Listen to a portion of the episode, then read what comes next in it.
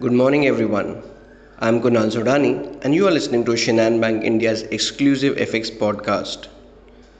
Well, the ISM manufacturing PMI of US rose in May to 56.1 from 55.4 in April, which was above the forecast of 54.5.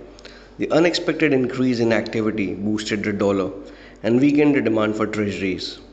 The US 10 year yield jumped from 2.84 to around 2.93%, the highest level since May uh, 22, and the 30 year climb to the weekly high of 3.08%. Apart from it, there are several speakers uh, who spoke yesterday from the Federal Reserve side.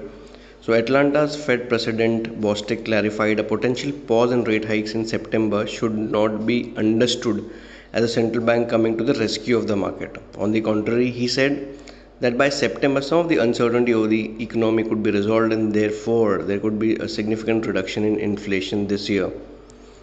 On the other hand, Fed member James Bullard noted that it's too early to say that the inflation has peaked, adding that a pace of 50 basis point hike per meeting is a good plan for now.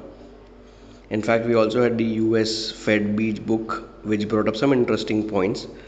All the 12 districts reported continued economic growth, but the majority indicated slight or modest growth. Also, most districts informed of continued price rises, while three districts expressed concerns about a US recession. Talking about important data points, today we have the OPEC meeting. Uh, US ADP non farm employment change and employment claims will be important to watch crude oil inventories data and uh, Federal Reserve member Mester will be speaking today. Talking about dollar rupee pair, uh, the Brent crude prices have cooled off drastically, which is a good thing for the rupee. While uh, the crosses, if you talk about a dollar index, as yesterday we spoke 101.30, which is the monthly low, acts as an important support. It did respect that support and bounced ab- above 102 and currently roughly around 102.55. So overall i think the band still continues in that consolidation. Uh, so 7745 acts as a very important support now while 77 80 85 acts as a resistance for the day. So that's all from my side friends. Thank you so much. Have a beautiful day